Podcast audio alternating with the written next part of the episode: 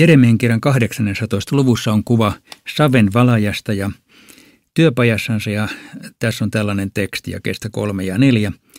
Minä menin Savenvalajan työpajaan, jossa hän parhaillaan työskenteli pyöränsä ääressä. Jos valmistuvassa oleva astia meni pilalle hänen käsissään, hän muotoili samasta savesta uuden, sellaisen kuin halusi.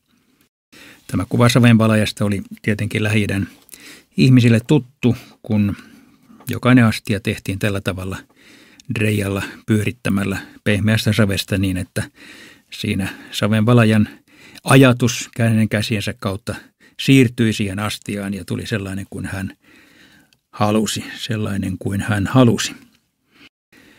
Mutta tämä on sanottu alkuperäisessä asiayhteydessään Israelille. Aivan selvästi se raamatun kohta kertoo jatkossa, että kyse on, kyse on Israelin kansasta. Jumala siis voi Israelin kansalle tehdä niin kuin hän haluaa ja äh, Jumala sallii sille vastoinkäymisiä, mutta Jumala palauttaa sen aina yhteyteensä. Mutta voiko se olla myöskin meille sanottu?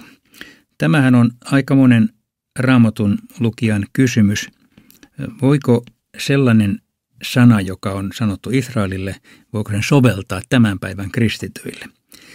Tähän ehkä paras vastaus raamatun sanoissa voisi olla ensimmäisestä Pietarin kirjeessä, sen toisessa luvussa jakeet 9 ja 10. Luen siitä osan.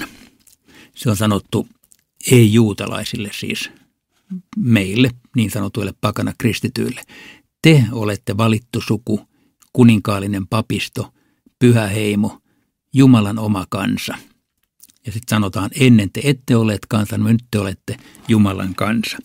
Siis äh, kristityt ovat uuden liiton Jumalan kansa ja niinpä me voimme ottaa nämä sanat niin kuin kaikki muutkin Israelille sanotut sanat itsellemme uuden liiton kansa.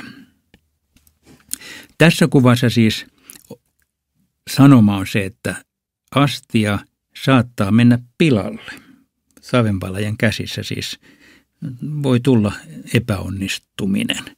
Mutta silloin on hyvä muistaa, että se pilalle meno tapahtuu hänen käsissään.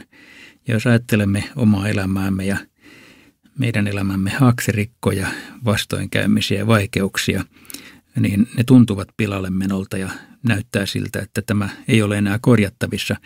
Mutta muista silloin, että hänen käsissään pilalle meno ei ole koskaan lopullinen katastrofi. Sitä paitsi hän muotoilee samasta savesta uuden. Jumala tahtoo luoda uutta niin, että joskus sen katastrofin tarkoitus on se, että jotakin uutta tehdään ja Jumala nimenomaan luo uutta niin, että tänäänkin hän haluaa antaa meille syntimme anteeksi ja antaa meille uudelleen alkamisen mahdollisuuden. Ja siinä varassa me voimme tänään jatkaa eteenpäin.